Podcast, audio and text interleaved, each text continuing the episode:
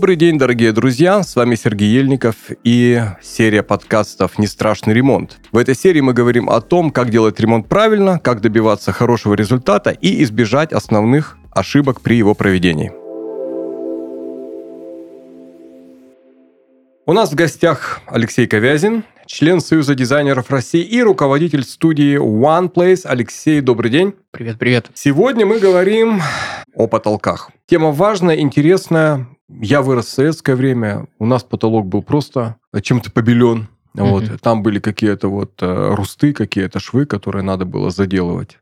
Да, их тяжело было ремонтировать. Следующая степень вот продвинутости была, это, помню, водоэмульсионная краска. Если у тебя mm-hmm. была водоэмульсионная краска, это было тоже очень круто. Вот. А потом, я помню, что когда на строительный рынок российский стал открываться, в веяние новых технологий стала появляться какая-то вот потолочная плитка, так называемая. Она была из какого-то материала, похожего на пенопласт, mm-hmm. вот, который клеили. Клеили. Это тоже было очень интересно, потому что потолок мог быть сколько угодно кривой. Но вот при помощи этих плиток его выравнивали. Сейчас, как я понимаю, в руках а, дизайнеров и специалистов, занимающихся ремонтом, технологии технологий стало много разных. Все вот, верно. А что да. есть сейчас для того, чтобы сделать верхнюю часть нашего помещения красивой, неприхотливой, разместить там осветительные приборы и так далее? Вот какие основные варианты? Ты еще, наверное, ну, либо забыл сказать, либо не помнишь, если тебе напомню. Были 90-е, и начало 2000-х, вот в этот период в России стал появляться так называемый подвесной потолок.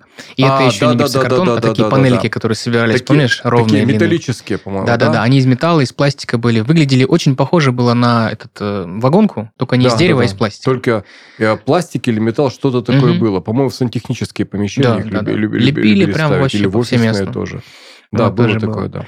А ну, сейчас? Если говорить про то, что есть сейчас, э, ну, во-первых, э, я бы разделил на, на самом деле на два типа потолков. Это то, что для коммерческих помещений, ну, как бы используется и только для коммерческих. Uh-huh. Это Армстронг, это грильята, это различные какие-то подвесные панели могут быть, там, реечные потолки. Ну, в данном случае мы сидим, мы видим Армстронг, да, на потолке. Это самый стандартный 60 на 60, есть там метр двадцать на 60, уже там более современный. Не просто в крапинку, а белый, например. Акустические панели есть, то есть их очень большая разновидность такая, да, то есть есть вот подвесной потолок Армстронг, и от него пошли там разные uh-huh. веточки.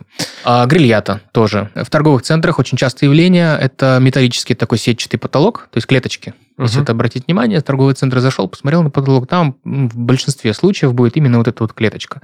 Тоже прикольная штука для коммерческих помещений, то есть мы имеем легкий доступ к подпотолочное пространство, под обслуживание коммуникаций, а это очень важно в коммерческих помещениях. А вся пыль, там, паутинка, которая на ним находится, все сыпется вниз, естественно.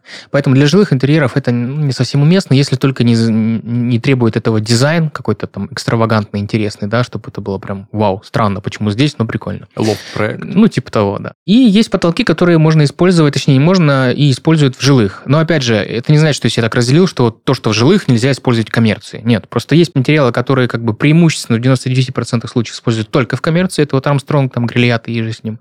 А, и есть вот стандартные, привычные нам. То есть это, в первую очередь, ну, самый простой, наверное, это шпаклевка, э, штукатурка, шпаклевка потолка и обои. Ну, то есть в этом случае мы имеем какой-то там ровный потолок, но разводку электрики мы сильно тут не сделаем, потому что мы имеем перекрытие, грубо говоря. Мы штукатурка будем... потолка, я правильно понял? Да, да, да, да. Просто обычная штукатурка, как вот ты рассказываешь, было в 90-х годах. Вот то же самое mm. сейчас часто тоже используют, и это можно встретить, кстати, в объемном блочном домостроении, когда дома и квартиры сдают уже с отделкой. То есть, где у нас линолеум на полу лежит, стенки покрашены стоят, печка печка мечта. О, я вспомнил, слушай, мечта она называется, да, печка мечта.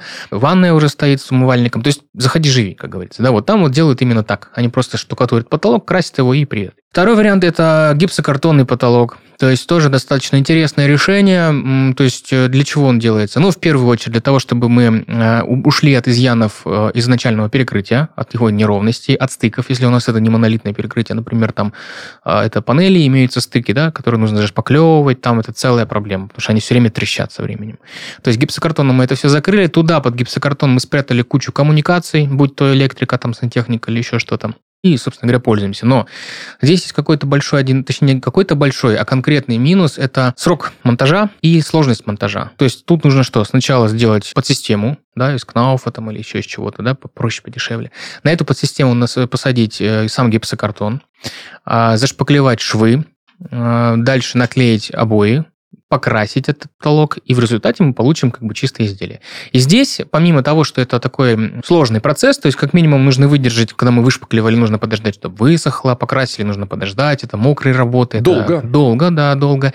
И все равно в 90% случаев мы не получим идеально ровный потолок. Но это очень сложно сделать. Это прям настолько нужно идеальные руки иметь строителям. Ну, то есть, когда мы потолок сделали, в обычном освещении из окна, ну, вроде все гуд. Как только ты берешь светильник, переворачиваешь на потолок и светишь, все, все нюансы повылезают, это 100%. Я, честно говоря, за практику, за свою многолетнюю, почти, скажем так, 10 лет я в этой работе, да, если мы говорим там про, ну, как я уже отвечал на первом подкасте, сколько мы существуем, ну, если брать в целом, ну, где-то лет 10 уже точно плотная работа есть. Я еще ни разу не встречал строителей, которые бы могли сделать идеально ровный гипсокартонный потолок, какие бы строители не были, потому что, ну, здесь сложно это сделать, тем более на больших площадях. Но, однако, все равно пользуется это популярностью, этот потолок, потому что, ну, как альтернатива, это только натяжной потолок. А натяжной, ну, в жилых я имею в виду, да, помещениях. Натяжной, если говорить про натяжной потолок хотя бы там лет пять назад, это тоже такой простой, дешевый вариант относительно, ну, с рядом каких-то таких негативных сторон, скажем так, отрицательных. Например, Каких? ну, самое распространенное – это щель, которая идет по периметру, которая закрывается резиновой вот этой вот провставкой. Эти э, плинтусочком этим. Да-да-да, да, вот это вот убожество. Второй минус, наверное, это тот, который большинство людей знают, это открыл окно, пошел сквозняк, и он либо присосался к потолку, либо он начинает вот так вот волнами ходить, как парус. То есть это тоже раздражает. Я не видел, чтобы он ходил волнами как парус, но я, находясь в таких помещениях, я однозначно слышал этот э, дискомфортный шум, mm если ветер идет вот с той стороны, где ты находишься. Это прям, вот я помню две вещи. Я помню вот этот шум, и потом он как-то так вот натягивается, этот натяжной потолок, и вот в центре этого натяжного потолка видно вот какой-то вот квадратик такой, который mm образуется, да, вот вокруг него, и думаешь, сейчас лопнет, сейчас лопнет, все оттуда выспится, боже мой, что будет, и так далее, и так далее. Поэтому, mm в принципе, мой личный контакт с натяжными потолками, он скорее позитивно, если вот не брать вот этот момент шума. Но в то же время есть некоторые положительные стороны. Это, опять же, мы сейчас, еще раз повторюсь, говорим про потолки, которые были актуальны там лет пять назад. Почему? Угу. Сейчас поясню. А если говорить про положительные стороны таких потолков, наверняка очень многие видели в интернете картинки, где а, соседи сверху затопили, а вода не ушла вниз, а таким вот пузырем надулась в этом потолке. То есть потолок не пропускает воду. Почему его чаще всего-то и делают в влажных помещениях, в таких как санузлы? Потому что если вдруг затопили сверху, есть ну, достаточно большая высокая доля вероятности, что вода это не пойдет вниз, не затопит ниже и не испортит вам ремонт. То есть она останется наверху, и при должном и правильном использовании можно эту воду убрать и обратно потолок на место, собственно, вернуть. Это, наверное, единственный плюс таких вот потолков. Ну, второй плюс – это стоимость. То есть это достаточно быстро и дешево да. можно сделать. А быстро почему? Потому что, по сути, монтаж потолка подразумевает установку направляющей по периметру и, собственно говоря, само полотно, которое защелкивается в этой направляющей, и феном нагревается, оно натягивается. Если говорить про натяжные потолки, которые существуют в наше время, а, это очень интересная вещь. Э, даже, наверное, не столько сами потолки, а системы, к которым они крепятся. То есть система так называемая Еврокраб, которую, если не ошибаюсь, э, наши российские ребята придумали, запатентовали и используют. Ну, хотя могу и ошибаться, я не, не вникал в эти нюансы, но суть в том, что при такой системе, во-первых, мы имеем, э, точнее, мы не имеем вот этой вот щели и резиновой проставки, то есть делается напрямую к стене, это как один вариант крепежа. И второй вариант с так называемым щелевым зазором, теневым, теневым зазором, простите. Еврокраб? Еврокраб, да, называется. То есть mm-hmm. это такой способ монтажа, способ именно направляющий, который зажимает само полотно таким образом, что не остается вот этой вот щели, которая была вот раньше в этих самых потолках. Я, честно говоря, удивляюсь, почему раньше этого не придумали, но это же такая очевидная вещь. И второй вот способ – это с теневым зазором. Что такое теневой зазор, для чего он нужен? Э, очень часто в последнее время э, топовые дизайнеры используют это, показывают об этом, рассказывают. Суть в том, что потолок приходит не непосредственно к стене, а остается 2-3 сантиметра щель ну, может быть, меньше, между потолком и стеной. Для чего это делается? Ну, в первую очередь, туда можно засунуть щелевую подсветку, например. Ну, при желании это можно осветить, это будет прикольно смотреться. Но самое главное, это то, что при таком способе монтажа потолка мы не видим кривизну стен. Если у нас потолок напрямую приходит к стене, то мы видим все огрехи и кривизну всей стены. То есть вот стык э, плоскость к плоскости пришла под, перпен... да, под да, перпендикулярным углом, да, и всю-всю-всю кривизну видно. Здесь, когда у нас теневой зазор, мы эту кривизну не видим, она теряется в этой тени. То есть потолок как будто бы становится отдельным от стен, парящим, и это прикольный эффект, а, и это практично, то есть э, можно щелевую подсветку засунуть, как я уже сказал, туда, и нет э, вот этой вот кривизны стен. Ну, то есть не видно эту кривизну стен. Э, да, конечно, сейчас вот эта система, она дороже, чем обычный натяжной потолок, но, если не ошибаюсь, она дешевле, чем гипсокартон, и быстрее все это монтируется. Это в любом случае быстрее, чем гипсокартонные работы. И это не грязная работа. Это можно делать прямо в самом-самом финале. Вот, поэтому вот это, наверное, такие основные моменты по тому, что э, делают дома, то есть это натяжной и гипсокартонный. По сути, из современных, наверное, больше ничего такого не используют. Но опять же, натяжные, они подразделяются там на... Есть полимерные, есть тканевые там и так далее, и так далее. То есть, ну, это уже такие нюансы, скажем так. А что чаще всего делают строители неправильно, когда они доходят до потолка? Какие ошибки являются самыми распространенными? Где нужно быть клиенту особенно внимательным и особенно зорко смотреть на том, как они работают? Это вот на каком этапе? Ну, смотри, если мы говорим, допустим, про гипсокартонные потолки, uh-huh. да, которые собираются, и после этого их особо там, ну, как бы сложно их переделать, потому что если натяжной ты, к примеру, сделал слишком высоко, ты можешь его ниже опустить, там, ну, это не так сложно. Как я уже говорил ранее в одном из предыдущих наших с тобой бесед, э, про то, что не всегда бывает перекрытие ровное и имеет ровную плоскость. Бывает иногда так называемое пузо. То есть на больших длинах, на больших площадях мы прям видим невооруженным глазом, что э, перекрытие прогибается из-за неправильной укладки опалубки. И из-за этого у нас идет э, разница в высотах. Это еще мы не дошли до, собственно, потолка, это еще предчистовая Да-да-да, это еще предчистовая, вот. все верно. То есть все там как в первом триместре беременности. То есть эти проблемы, которые есть у помещению квартиры, которые вылезают на стадии чистовой отделки, на самом деле коренятся а, в предчистовой В большинстве отделке. случаев, да, mm, да. Так. То есть, если вот эта вот история у нас присутствует, и строители не учли этот момент, и сделали высоту, например, взяли в одной точке, ну вот 10 сантиметров у нас по проекту написано, и они за аксиому приняли, что потолок идеально ровный, подумали, да, не посмотрели, не проверили, подумали. Сделали там 10 сантиметров, вот именно в этом углу 10 сантиметров, окей, сошлось. Но совершенно в других плоскостях uh-huh. как во всей плоскости, так и других. Там может быть уже не 10, там может быть и 7, и 6, и 5 сантиметров. Ну, как бы... И иногда это бывает очень критично, потому что, допустим, на весь объем человек покупает точечные светильники, которые имеют определенную глубину залегания, там, не более 7-8 сантиметров, да, ну, или там, ну, 10, скажем так, да, а он сделал, а, вот 10 сантиметров залегания, к примеру, uh-huh. сделали это без учета вот этих вот перепадов, то есть взяли расстояние 10 сантиметров не от самой низшей точки, да, низкой точки, а вот от любой другой. И в определенных местах эти светильники просто тупо не встают. Ты их вставляешь в гипсокартонный потолок, и расстояние, которое у нас до чистового, чернового, точнее, потолка, оно не 10 сантиметров, оно 7. Ну, естественно, да, 10-сантиметровый, да, угу. не влезет. То есть вот это самая такая неприятная распространенная ошибка, за которой нужно следить обязательно и строительным прорабам, и заказчику. Второй момент – это именно ровность потолка при уже шпаклевке. То есть, когда потолок вывели, нужно посмотреть, чтобы он был идеально ровный под правилом, естественно. И когда его шпаклюют, тоже, соответственно, чтобы он был ровный. Потому что, как я уже сказал ранее, не бывает такого, чтобы сделали гипсокартонный потолок, он был идеально ровный, как лист бумаги. Все равно светильник перевернул, и видишь все-все-все огрехи. Поэтому стараться нужно на этапе штукатурных шпаклевочных работ смотреть, чтобы не было больших вот этих провалов. Слушай, а есть ведь еще и деревянные потолки.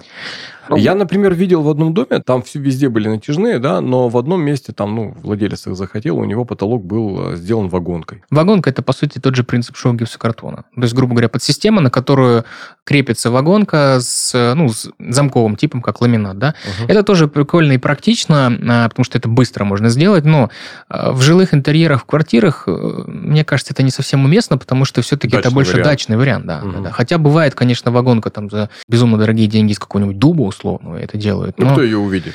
Ну, вот в том-то и вопрос, что мне кажется, это совсем не совсем городской вариант, все-таки дачный. Если говорить о частном доме, то решение, которое достаточно популярно, ну вот особенно в фахверковых да, mm-hmm. домах или в домах, которые имитируют фахверковый mm-hmm. стиль, это использование в, при оформлении потолка вот таких вот балок, mm-hmm. да, или, э, или имитации балок. Либо фальш-балки, либо балки, да. Вот, они, они из чего вообще делаются? Это, это всегда дерево или это какая-то... Ну, или, е... или это что-то или что-то имитирующее его? Если это натюрлих фахверк, ну, да. то есть, если это настоящий фахверк, конечно же, это несущая это балка. Деревянная балка. Это да. деревянная балка. Просто ее там морилочкой вскрыли, тон придали и радуемся, что вот такая вот история есть.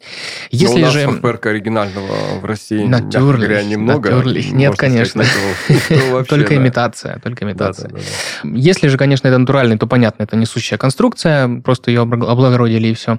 Если же это имитация, то тут варианты, как бы, возможно, разные. То есть, uh-huh. начиная от того, что это может быть как массив, ну, то есть листы массива, грубо говоря, склеенные, да, там, это может быть шпон, шпанированный МДФ, либо шпанированные фанеры, да, там, фанерные листы. Но стоимость, конечно, там будет не дешевая. Один из вариантов, это, опять же, наш любимый кварцвинил, который мы использовали, именно клеевой кварцвинил, который не замковый, а именно клеевой. Его очень интересно можно обыграть и обклеить вот эти вот панели, ну, точнее, эти самые балки. Но это хорошо работает, когда высота более 2800, более 3 метров. Потому что когда меньше, ну, все равно видно, что это не натуральное дерево. Mm. То есть все равно под углом, ну, как бы именно вот на э, стыке на углу. Потому что на углу, по сути, кварцвинил, он подрезается с внутренней стороны и загибается, собственно, как гипсокартон. Э, ну, то есть нет такого прямого ровного стыка. Поэтому это как вариант. Ну и третий вариант, это такой самый, наверное, странный, потому что есть более простые варианты, но, однако, делают так. Это декоративная штукатурка под дерево. То есть кто-то имитирует эту вот историю с деревом, рисует это все, заморачивается, и получается очень неплохо, но стоит это как сбитый Боинг, и я не вижу в этом особого смысла. Слушай, Алексей, хочу э, спросить, вопрос касается, он имеет отношение к потолку, но потолком не ограничивается. Он скорее касается такого общего а, дизайнерского решения для помещений.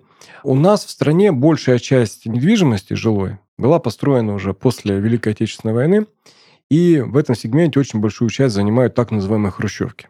Угу.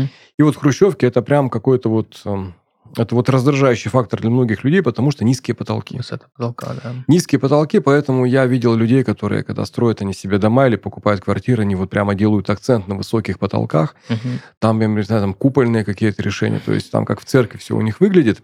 Но не у всех есть возможность построить себе новый дом или купить себе квартиру с таким потолком. Если все-таки у тебя есть какие-то естественные ограничения, потолок у тебя низкий. Угу. Какие есть хитрости, какие вот есть лайфхаки, которые позволяют визуально, да, сделать потолок, ну, как бы повыше. Понятно, что это, наверное, связано там и с цветом стены, с их оформлением.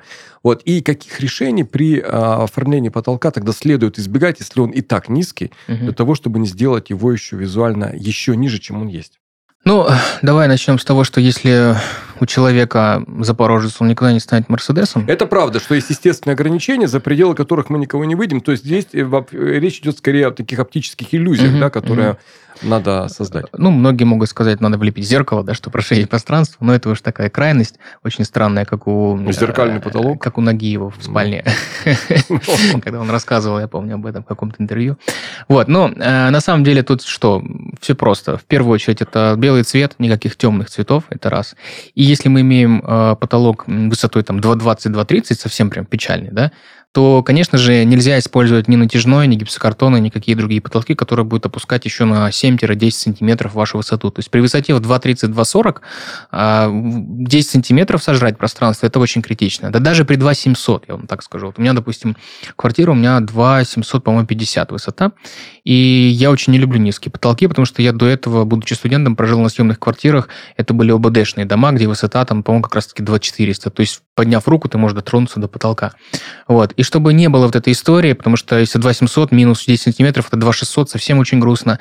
В общем, я в итоге оставил чистый бетонный потолок, то есть перекрытие, зачистили его, покрыли, вскрыли лаком, а всю разводку сделали в стенах, выстробили по периметру и выстробили всю эту разводку, оставили там. То есть как бы у нас получается в итоге чистый потолок и светильники с открытой красивой ретро-проводкой. При этом мы сохранили э, вот эту высоту, которая нам нужна. Опять же, кому не нравится бетонное покрытие, его можно отшпаклевать, покрасить и сделать, как привыкли наши родители и как было у нас в детстве. То есть оставить, грубо говоря, высоту, а разводку всю электрическую, которую обычно прячут под гипсокартонным либо натяжным потолком, сделать ее либо в стенах, либо в стяжке. Кстати, а цвет стен, он как-то влияет на то, как воспринимается визуально, визуально Ну, помещение? конечно, есть всякие там приемчики, которые любят дизайнеры. Все, вот, мы сейчас расширим пространство благодаря вот этому, вот этому.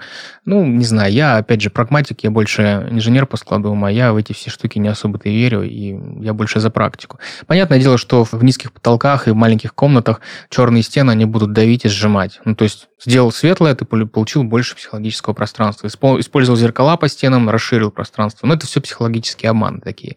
Поэтому, если уже выхода нет, мы имеем хрущевку с низкими потолками, которая досталась нам от прабабушки по наследству, и, естественно, как бы хочется сохранить память. Красим потолок в белый цвет, никакого натяжного, никакого гипсокартона, светлые стены, используем зеркала на стенах, а всю разводку прячем в стенах либо в э, полу, и все.